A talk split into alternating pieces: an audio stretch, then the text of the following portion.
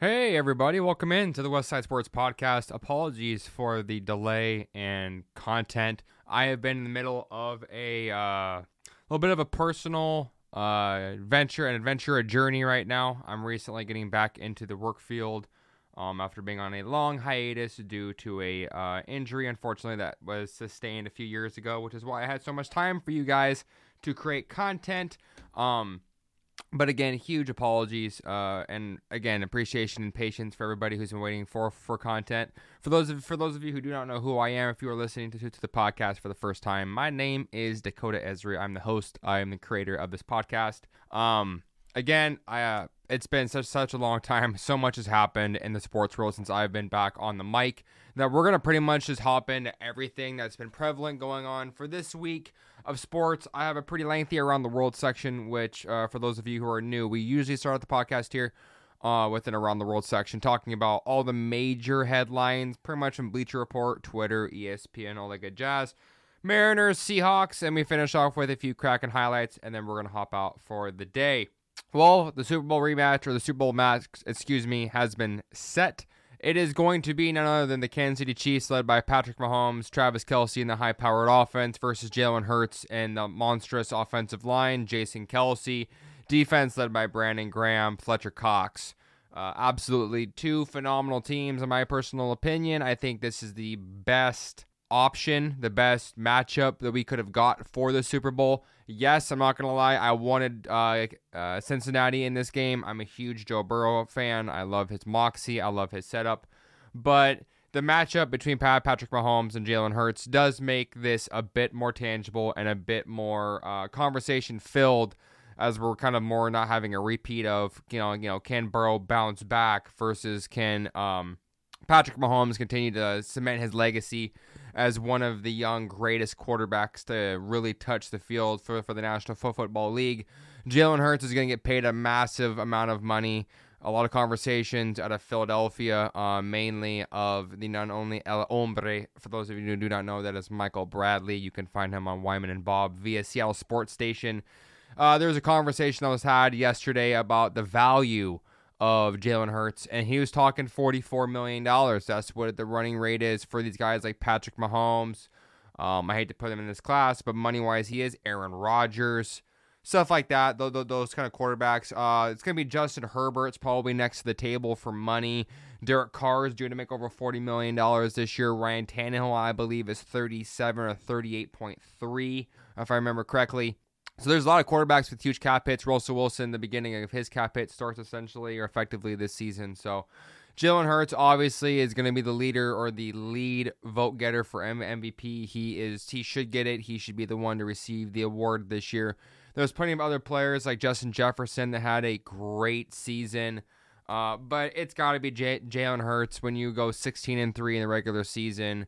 You put up 546 total points. Incredible display of offense. So just got to give some love, some shout out to those two quarterbacks and for the matchup. Congrats to one LeBron James. I do not cover a whole lot of basketball in here, but there is a couple of pretty big news that happened yesterday. Obviously, he is now the all time NBA scoring points leader. Uh, fantastic accomplishment on a longevity long worn, uh, award and driven career by one LeBron James. Um, for those of you who are wanting to hear what my opinions are, if he is the greatest of all time, all I'm going to say is that I will forever be in the court of Michael Jordan. Uh, there's nothing that is nothing against James himself. Obviously, he has a phenomenal generational talent um, at his, you know, five different positions that he can play on, on the court at all times the the career of Cleveland to Miami and um, obviously the the Lakers and stuff like that. He's had a very very good career. Obviously, he's on the, the Mount Rushmore, but just a, a brief congratulations to that accomplishment, passing one Kareem Abdul-Jabbar. Kyrie Irving was traded to none other than the Dallas Mavericks, headed by Mark Cuban. That package was Spencer Dinwiddie, Dorian Finney-Smith, and draft picks as well there were conversations be had out of LA that LeBron was, quote, disappointed and frustrated that the Lakers were unable to make a deal happen for Kyrie Irving. Obviously, LeBron sees that Father Time is beginning to tap him on the shoulder ever so slightly uh, which is accelerating his timeline, accelerating his pace at which he's trying to get stuff done. But you look at what the return was, you look at the overall grades from ESPN via uh, Adrian Wojnarowski. Uh, that's a handful to say. The um, the Dallas Mavericks were a D plus due to the fact that Kyrie Irving is going to be an unrestricted free agent who's trying to find the most amount of money possible. Um, one short, brief thing on Kyrie Irving before I get too into the other side of the draft value.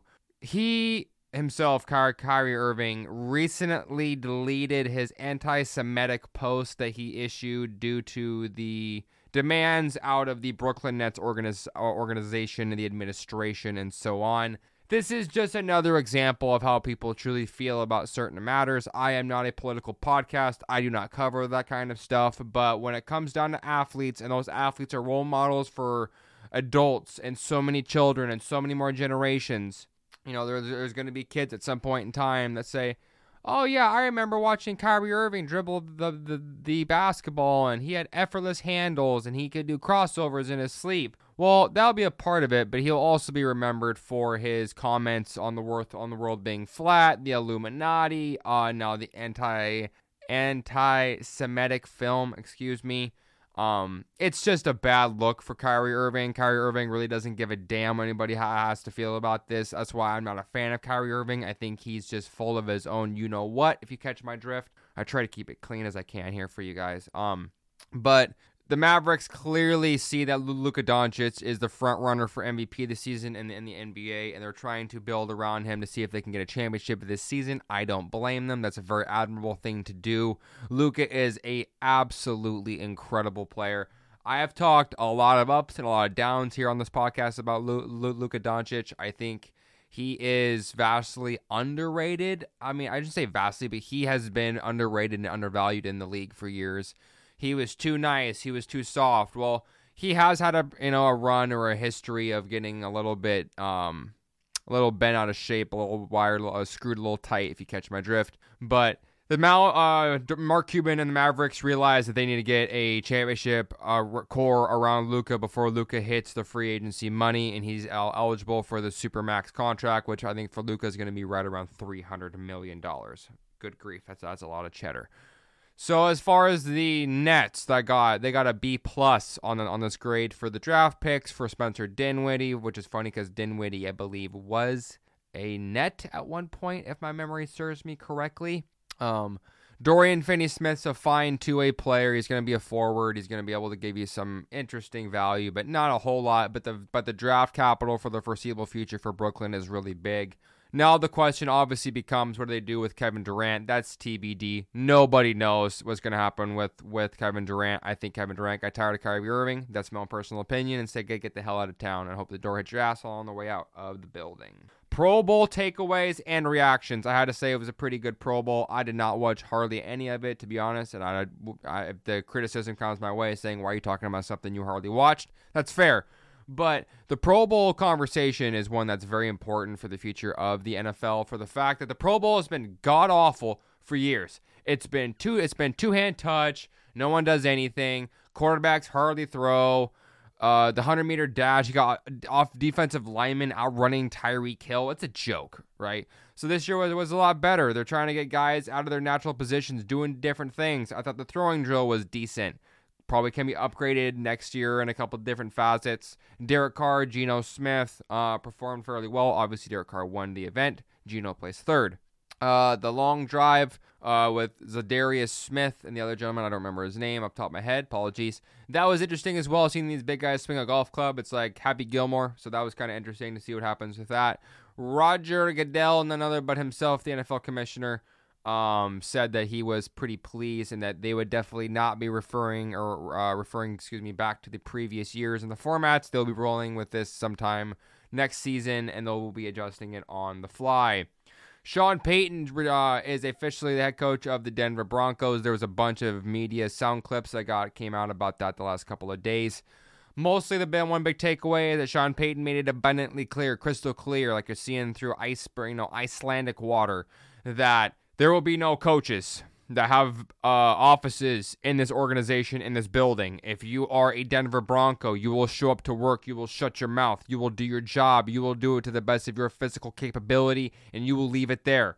This does apply uh, to our own Seattle native Jake Heaps, who left Seattle Sports Station uh, via an opportunity to work out with Russell Wilson in Denver as his personal QB coach. Uh, Jake's great with that opportunities. He's great with that knowledge. I don't think, in like how my perspective, my lens with this views it, that this is going to benefit Jake at all. I think this is going to make things considerably more difficult. And Sean Payton's going to come in. He is a feather right off of the goose of uh, none other than the Bill Parcells himself. So he's going to come in, he's going to establish his culture, he's going to say what is allowed, what is not allowed, and either you're going to get on the bandwagon or you're going to get off and then they're not you're you're not going to have an opportunity to get back on. So there's that.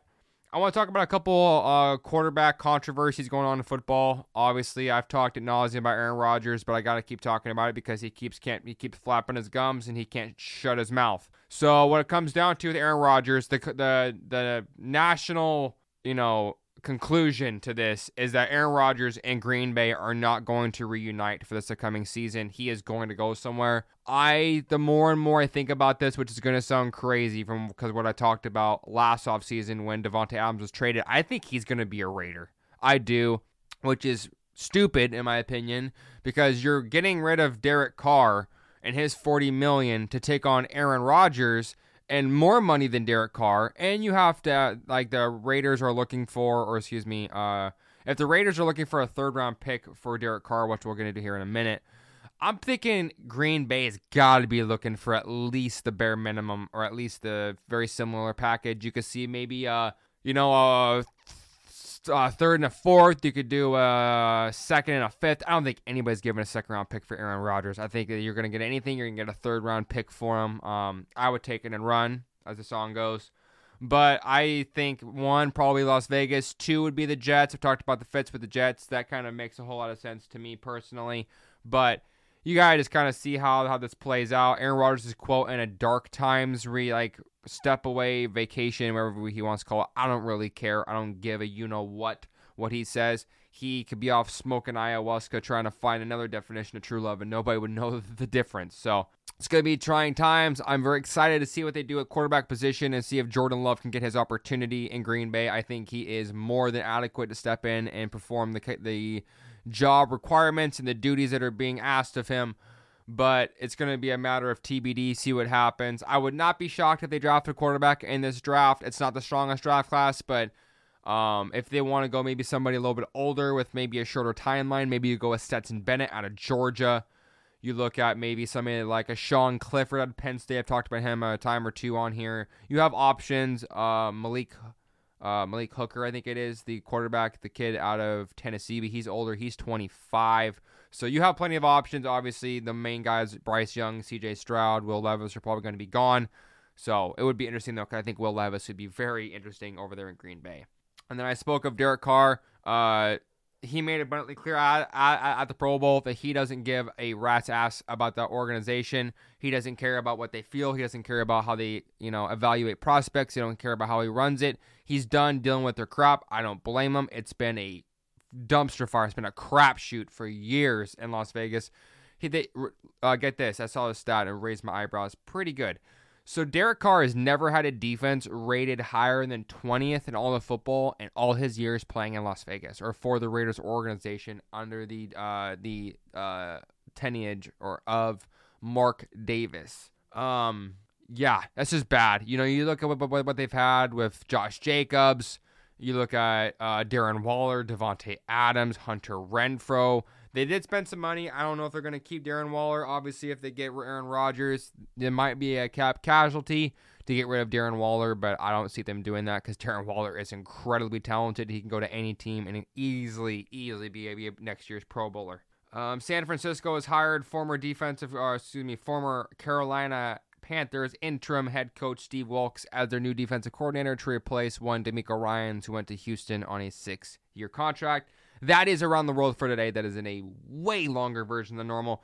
Let me know what you guys think. You can reach out to me on my Twitter handle, capital PNW Professor. You can find me there. Um, some people are kind of confused on that sometimes. The P and W section of that is, is capitalized. The professor part after that is not. So you can find me on there if you want to reach out to me, give me some ideas on what you want me to talk about.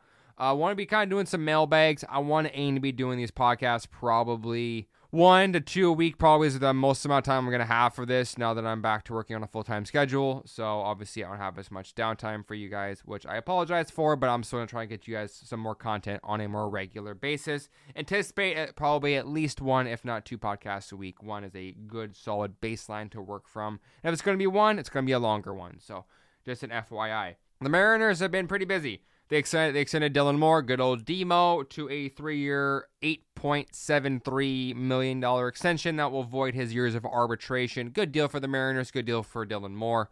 Value's about right for for good old Dylan Moore. Uh, we're going to be seeing a lot more of Demo this season, especially at second base. All the conversation sounds like it's been around the heel platoon at second base with Kolten Wong.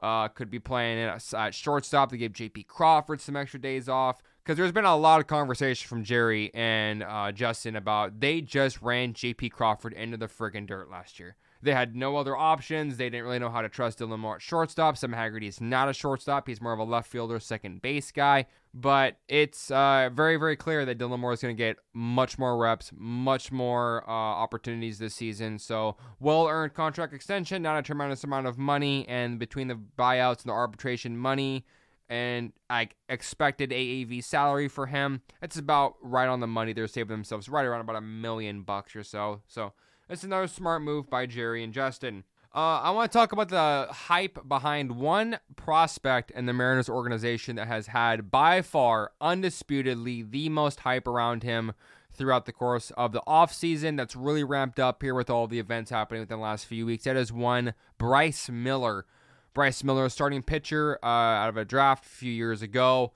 Tall, lanky kid. Fastball is sitting comfortably at 98, 99 miles an hour. He is going to be the like version of Logan Gilbert, George Kirby that we've been uh, kind of accustomed to in a very fortunate way with our pitching. That he's going to come in and he's going to vie for playing time. He's gonna he's gonna come in. He's gonna probably get a handful of starts. Maybe they use him as a, as a bullpen role, but that really diminishes his value. Not that they would obviously want to trade him. It sounds like the conversations that were based around him uh, for like guys like like a Bryan Reynolds pretty much died at the moment they started because the Mariners are making abundantly clear they're not trading Bryce Miller or Brian Woo. Those are two guys that are clear, uh, quote, pretty much as close to Bryce Miller is untouchable right now for them. He's their version of George Kirby that it was a year ago and then Brian Woo is nearly untouchable. It would have to be like Brian Woo and like two other lower name prospects to get a Bryan Reynolds because of the value that Brian Woo has in the in the organization as well as the nationwide consensus. Uh, talked about uh, a little bit about Bryce Miller. You can kind of expect him maybe to get I don't know maybe seven to ten starts probably a season. That would be expected. That's not a lot, but he's gonna get his opportunities. And there's going to be other guys going inside the bullpen this year. You could talk about Travis Kuhn, Isaiah Campbell. We'll get into more of those conversations as we get closer to spring training, which we are getting much closer to seeing. Thank goodness it's sunny outside and it just makes you think of baseball. So, uh, left field set situation is going to be really interesting to see in spring training with the fact that Jarred Kelenic, Taylor, Taylor Trammell, and Cade Marlowe are all not playing in the World Baseball Classic. This is going to be a great opportunity to see who has taken the biggest strides in the off season. I'm going to be looking obviously a lot at Jarred Kelenic. I'm going to be looking a lot at Taylor Trammell. See what Cade Marlowe has to offer. They've talked pretty highly about Cade Marlowe. They had him on the taxi squad for the playoffs. And then AJ Pollock, see what the veteran can do. See what the the guy, the righty, can you know come in and just do what he's always done: hit left-handed pitching, uh, be a decent glove in the outfield, and be a good locker room and dugout presence as well. Uh, a couple reports uh, that Logan Gilbert has continued to work on a sinker here in the offseason. We saw this at the end, end of the year. He had a fastball that had a little bit of tail to it, kind of a little bit of a sinking action. Uh, he was sitting right around 94, 95 on that. It's just another way that Logan Gilbert's trying to induce more soft contact to keep his pitch count down. Logan does have a tendency to get pretty high on his pitch count, but he's able to, with all of his 50,000 little knickknacks and gadgets and toys he has in his bag, which is one of the reasons why I love Logan Gilbert. He is an incredibly uh, diligent, persistent worker when it comes to getting his body and getting in tuned on a weekly basis. Uh, I like the sinker edition. I would prefer the sinker over a cutter. I think the sinker gives you more opportunities to induce more ground balls, obviously, use your infield a little bit more, and keep your pitch count down. Conversations from Greg, uh, Greg, uh, Greg Amsinger of uh, MLB Network. He talked about an interesting trade that the Mariners could trade for Fernando Tatis Jr. I I'm just gonna tell you guys that I think this is just con this is just clout content. Uh, no disrespect to Greg, he is absolutely phenomenal what he does on MLB Network. But you'd have to look. You look at the all the numbers. I was listening to Jeff Passan, which was incredibly refreshing to hear Jeff Passan's voice yesterday on Brock and Salk show via via, via Seattle Sports Station, if I can talk. And um, Padres are, are going to want young, con- controllable pitching. They're going to ask Logan Gilbert and George Kirby. Obviously, that that's a no. So they're going to say, okay, Bryce Miller, Brian Woo, Taylor Taylor Dollard. No. And a lot of people are going to say, well, Tatis and Julio in the lineup, it would be prolific. It could be incredible. It could. It could. Um, but look at the, you. You talk about how much money is associated with Fernando Tatis Jr. Three hundred and sixteen million dollars is on the tab of Fernando Tatis Jr. Ladies and gentlemen, you just paid Julio Rodriguez the richest contract possibly in the history of baseball. You're looking at guys like Cal Raleigh, Logan Gilbert, George Kirby, Teoscar Hernandez, all are going to need money. All are going to want contracts, right? You're if if Cal continues this ascent, you obviously need to resign him. The same goes with Logan Gilbert, George Kirby especially. Um, I think Kirby's going to cost a little bit more than Logan. Because I think Kirby's upside is still looking a little bit higher than Logan's. That is obviously no disrespect to Logan Gilbert. We all know his talent. However, the conversation at the end of the day is all about value and I think that uh, George Kirby's value is a little bit higher than Logan Gilbert's right now. So, Teoscar Hernandez, if he has a good season or if he's halfway through the season and he's raking, I would not be surprised at all to see Jerry and Justin pull the trigger and keep that part of that core of that right in the middle of our lineup and our team locked up for the foreseeable future with him and Julio Elite Rodriguez. Okay, um, that's the Mariners section for today. Uh, we have a lot of Seahawks. We got a lot of Seahawks. I'm gonna talk my reactions from Geno uh, from the Pro Bowl. I want to talk about the conversation he had on the Pivot podcast with Ryan Clark. We'll get into that. And then I'm going to talk about some Senior Bowl takeaway stuff I heard from one Louis Riddick, what I think about that, and how that will apply for the Seahawks. And then we're going to talk just briefly about the Kraken. And then I'm going to hop out for this podcast. Geno performed pretty well at the Pro Bowl. I like what I saw. I liked his moxie. I liked the overall build. I like how he uh, really interacted with his peers. You can see the respect he has from everybody. That's what I want to see. Does Geno have that clout, right? And so we're gonna say, how can Geno have clout? He's only had starting opportunities for one season. That's a fair. That's a fair argument, right? Good point. Here's the thing: game sees game, right? Like Kobe says, game sees game. Game respects game. Player respects player. And Geno's got game. Everyone sees it. This dude could flat out spin the football. He's so accurate. That's the one thing with Geno that really blows me away is his accuracy. I didn't expect Geno. I mean, I expected you know maybe low 60s, high 50s percentage on completion, maybe 63 if I was being generous. I did not expect Geno Smith to have the highest completion percentage in all of football. Obviously, nobody could have could have guessed that. But the fact that he has this has this you know the clout, the respect, and that he was able to go on this podcast and say flat out, yeah, I love Seattle. Seattle has been great to me, to my family, um, to my ability to grow as a human being, as a player, as a man. This is what I want to hear. This is what we hear. This is what Pete Carroll does. This is what he excels. This is what he shines at.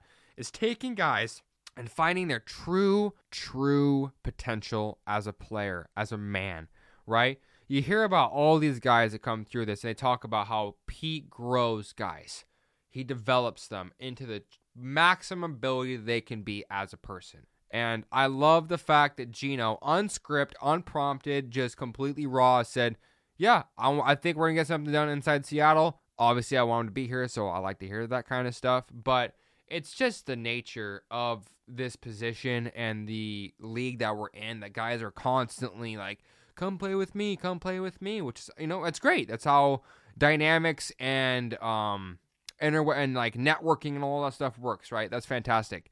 But the fact that Geno clearly wants to stay here inside Seattle, Geno has the respect of the fan base for the most of the time. Some people don't want to pay Geno thirty million dollars, and my my my counter to that is then you need then you're or then you are okay. You are comfortable with exposing yourself and being vulnerable to suck possibly this season because nobody knows what Drew Lock is going to be. And in the conversation about, well, if they do this with Geno, why can't they do this with, with Drew? That's fair. But you look at the skill sets, what they're good at.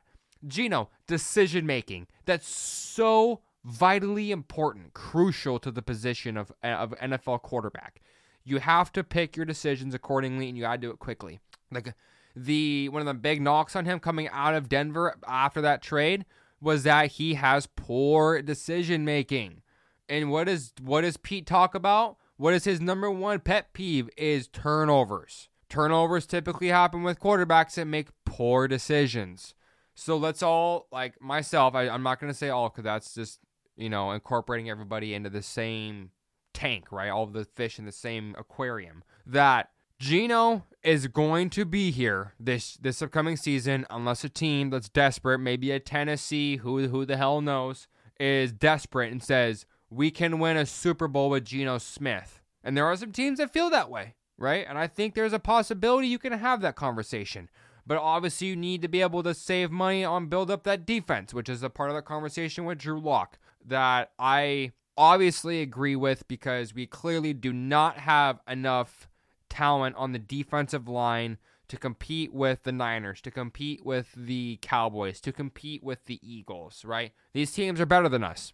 And we are in a beautiful position in this draft at number five. You could get a Jalen Carter. You could I could list off all these names. Tyree Wilson. You could get um like Myles Murphy was mocked up there. Now he's dropped down. There's going to be names, off, especially after the, the, the combine in April, or I believe it's in March because the draft's in April. Excuse me.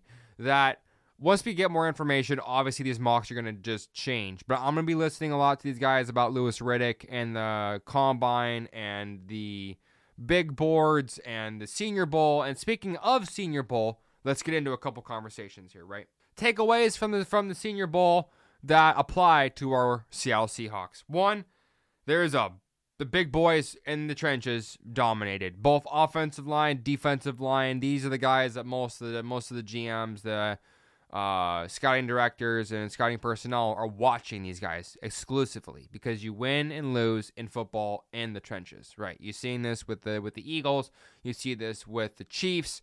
They have really quality lines, really good, a high quality line and they're able to dictate what they want to do and able to execute it at a high level. Couple of names for you guys. Dawand Jones, if you guys haven't heard that name on Brock and Salk via Seattle Sports Station. Um, this dude will block out the sun, as Louis Riddick said. I love that phrase. And I find it incredibly refreshing to think of a, a mountain of a man, a wall of a man that steps in and just pancakes people, takes care of them, manhandle, put his hands on Will Anderson, one of the consensus top five picks in this year's draft, and he didn't do anything against him. Will Anderson was nullified, which is going to vastly raise his stock. This guy could probably be a late first round, late mid to late first round pick. So that's one uh, name to watch. Maybe around 20. A lot of people are saying we don't need an offensive tackle, but if you could slide in Abe Lucas to right guard, I bring this guy in a right tackle, or maybe this guy is more of a guard than he is a tackle, and you keep Abe, Lu- Abe Lucas. You have a nasty offensive line, and really watch, he is the best center in this draft. Okay, um, see here, Jalen Brent's D, uh, DB out of Kansas State. That, that's a name to watch. Tall, lanky guy, flashed all over the field on a repetitive basis. Has really good hands, uh, better catchability than Tariq Woolen, but has a similar build to him. Really tall, really lanky. He has his his draft stock has soared the last week. I heard draft uh, Brock Salk, uh, Brock and Salk talk about him uh, the other week. Uh, his his reports are just busting off the chain. He's exploding off every chart. So I anticipate him to be a late first, maybe early second round pick. That would be intriguing uh, with one of our t- second or two second round picks. Um, one name to watch, and this is maybe a little bit off the beaten path. Wide receiver from Ohio State, one Jackson Smith-Njigba. Uh, he is a slot receiver, right? He had a crazy game in, in, the Rose Bowl a few years ago 15 catches, 300 and 350 plus yards, five total touchdowns. The dude could not be stopped. He is a slot exclusive player. I would anticipate him probably going mid to late first round. If you could get him high second round, that would be an incredible steal, but I would anticipate that to happen. But that would be if you want because we you look at like the names we've had at slot cornerback or slot wide receiver, excuse me, in Seattle. Obviously, they drafted Dee Eskridge, who hasn't done anything. Marquise Goodwin, who had injury issues. Bo Melton, who couldn't make the cut. Gary Jennings, Amara Darboh. The list goes on. They haven't had a good slot receiver since Paul Richardson out of Colorado. That was a long time ago. So uh, they just need somebody in there that can pre- provide a solid third wide receiver slot and be able to fill in the roster and just make this raw this offense that's already incredibly high powered even that much better. Uh, quick Kraken updates here. All players participate in practice yesterday. Yes, it includes one Matty Beniers, so we're able to get him back on the ice. We are set to uh, uh, play against the New Jersey Devils in New Jersey tomorrow for the start of the second half season. They were able to make a trade for a a six six defensive man. Uh, apologies, I don't have the name on my charts here for you guys, but uh, just a brief update on that real, real quick, and uh, hopefully I can get in there this season to watch a Kraken game. It's a little bit, uh, a little bit pricey for your boy. So if I can get in there and get a feel for what the places are like, I will do a breakdown of reactions from how I felt about the overall environment, the experience that it was at Climate Pledge, and all that good stuff. And a farewell at the end of today's podcast to one Breanna Stewart for leaving here from Seattle. You, uh, Breanna Stewart, you are a leader. You are a mentor for so many generations of women and ladies who have aspirations to play basketball at a high level in this country and or around the world.